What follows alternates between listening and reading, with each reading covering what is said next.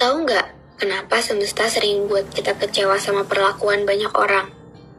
Untuk buka mata, supaya nggak bergantung sama siapa-siapa.